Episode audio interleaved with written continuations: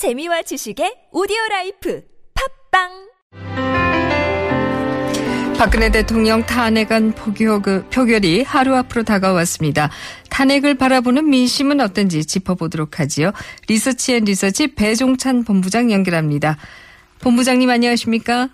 안녕하십니까? 네. 탄핵 열차가 시동을 걸었는데요. 어, 내일이 다 정치권의 대분수령이 될 전망입니다. 국민 여론 어떤지요? 네, 국회의 탄핵 표결을 앞두고 국민 여론은 더욱 예민해진 것으로 나타나고 있습니다. 디오피니언이 내일신문의 의뢰를 받아 지난 4일 실시하고 5일 발표한 조사 전국 1000명 유선 전화 면접 및 인터넷 조사 표본오차 95% 신뢰 수준 플러스 마이너스 3.1%포인트 성연령 지역 가중치가 적용되었고요. 응답률은 22.8%. 이 자세한 사항은 중앙선거여론조사 공정심의위원회 홈페이지에서 확인 가능합니다. 예, 만일 내일입니다. 국회에서 박근혜 대통령 탄핵안이 의결되지 않을 경우 어떻게 해야 하는지 물어봤습니다. 네. 10명 중 7명 정도인 70.2%는 국회에서 탄핵안이 부결될 경우 이를 수용할 수 없다는 입장으로 나타났습니다. 네. 이 대구 경북 지역에서도 절반이 넘는 54.2%가 탄핵안이 부결된다면 인정하지 못하겠다는 응답을 내놓았는데요. 이 탄핵안이 부결되더라도 인정해야 한다 는 응답은 25%에 그쳤습니다. 탄핵안이 부결된다면 전국 혼란은 더욱 확대될 것으로 전망됩니다. 네, 그야말로 어, 탄핵안이 부결되어서는 안 된다라고 하는 민심이 나타난 조사가 아니냐 이렇게 볼 수 있을 것 같은데요. 이 내일 소추 결과에 따라서 이 촛불 민심 영향 많이 있을 것 같아요, 그렇죠?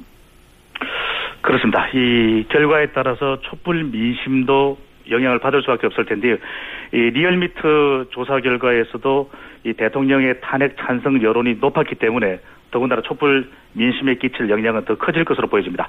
광장의 민심으로 표출되고 있는 촛불 집회와 관련 과연 언제까지 계속돼야 하는지를 물어봤는데요. 네. 이 대통령이 완전히 물러날 때까지라는 의견이 절반이 넘는 54.4%로 나타났습니다. 가장 많았습니다.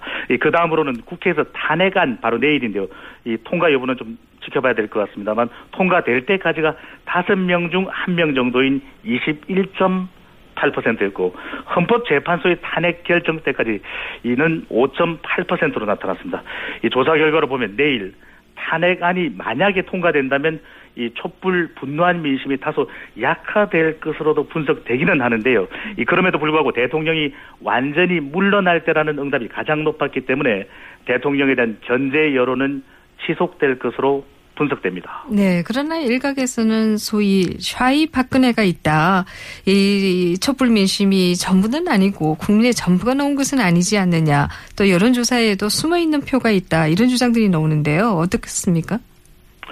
네, 촛불은 언젠가는 꺼지고 말 것이다. 뭐 이런 이야기까지 나오면서 촛불 민심에 대한 폄하 발언이 있는데 이 촛불을 햇불로, 햇불을 덜불로 번지게 하는 망언과 망발이라는 국민 분노가 격앙된 목소리로 나타나고 있습니다. 미국 덴버 대학의 에리카 체노에스 교수의 3.5%의 법칙이 있지 않습니까? 이 인구의 3.5%가 비폭력 평화적으로 지속적인 집회를 하면 이 부당한 정권이 무너지고 사태가 수습된다는 이론을 감안하더라도 절대 촛불 민심이 곡해되어서는 안 될 텐데요.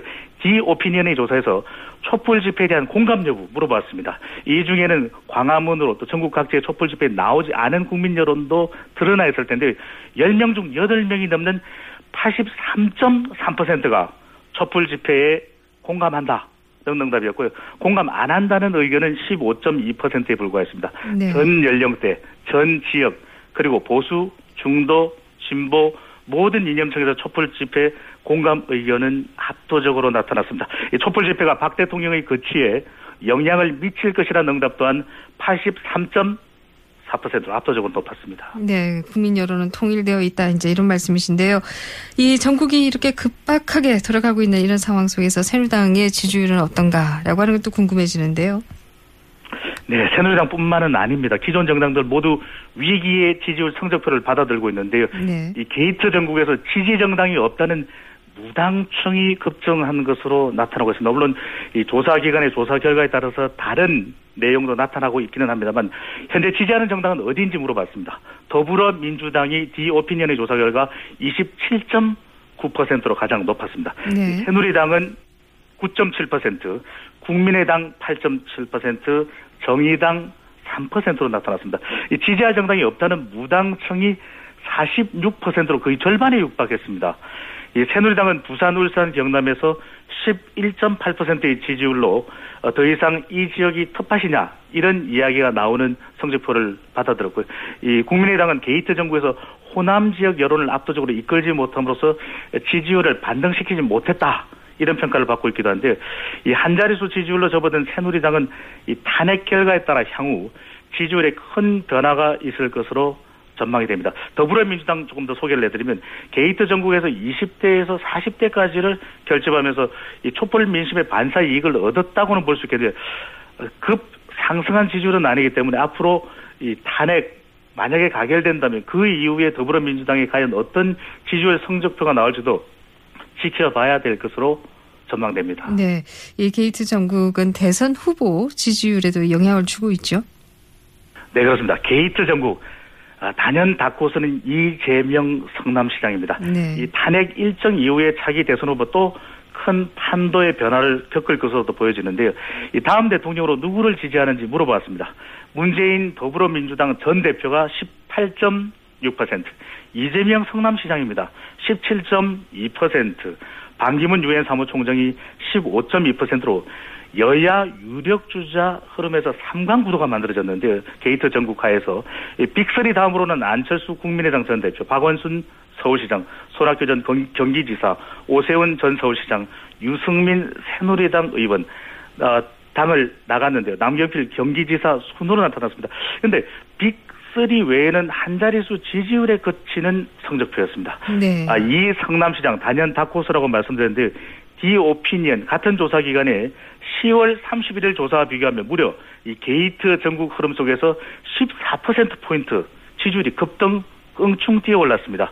이 조기 대통령 선거가 언제 실시되느냐에 따라 차기 대선 후보들의 어, 본선 명함도 엇갈릴 것으로 전망됩니다. 네, 여기까지 듣겠습니다. 지금까지 리서치 앤 리서치 배종찬 본부장이었습니다. 고맙습니다. 감사합니다.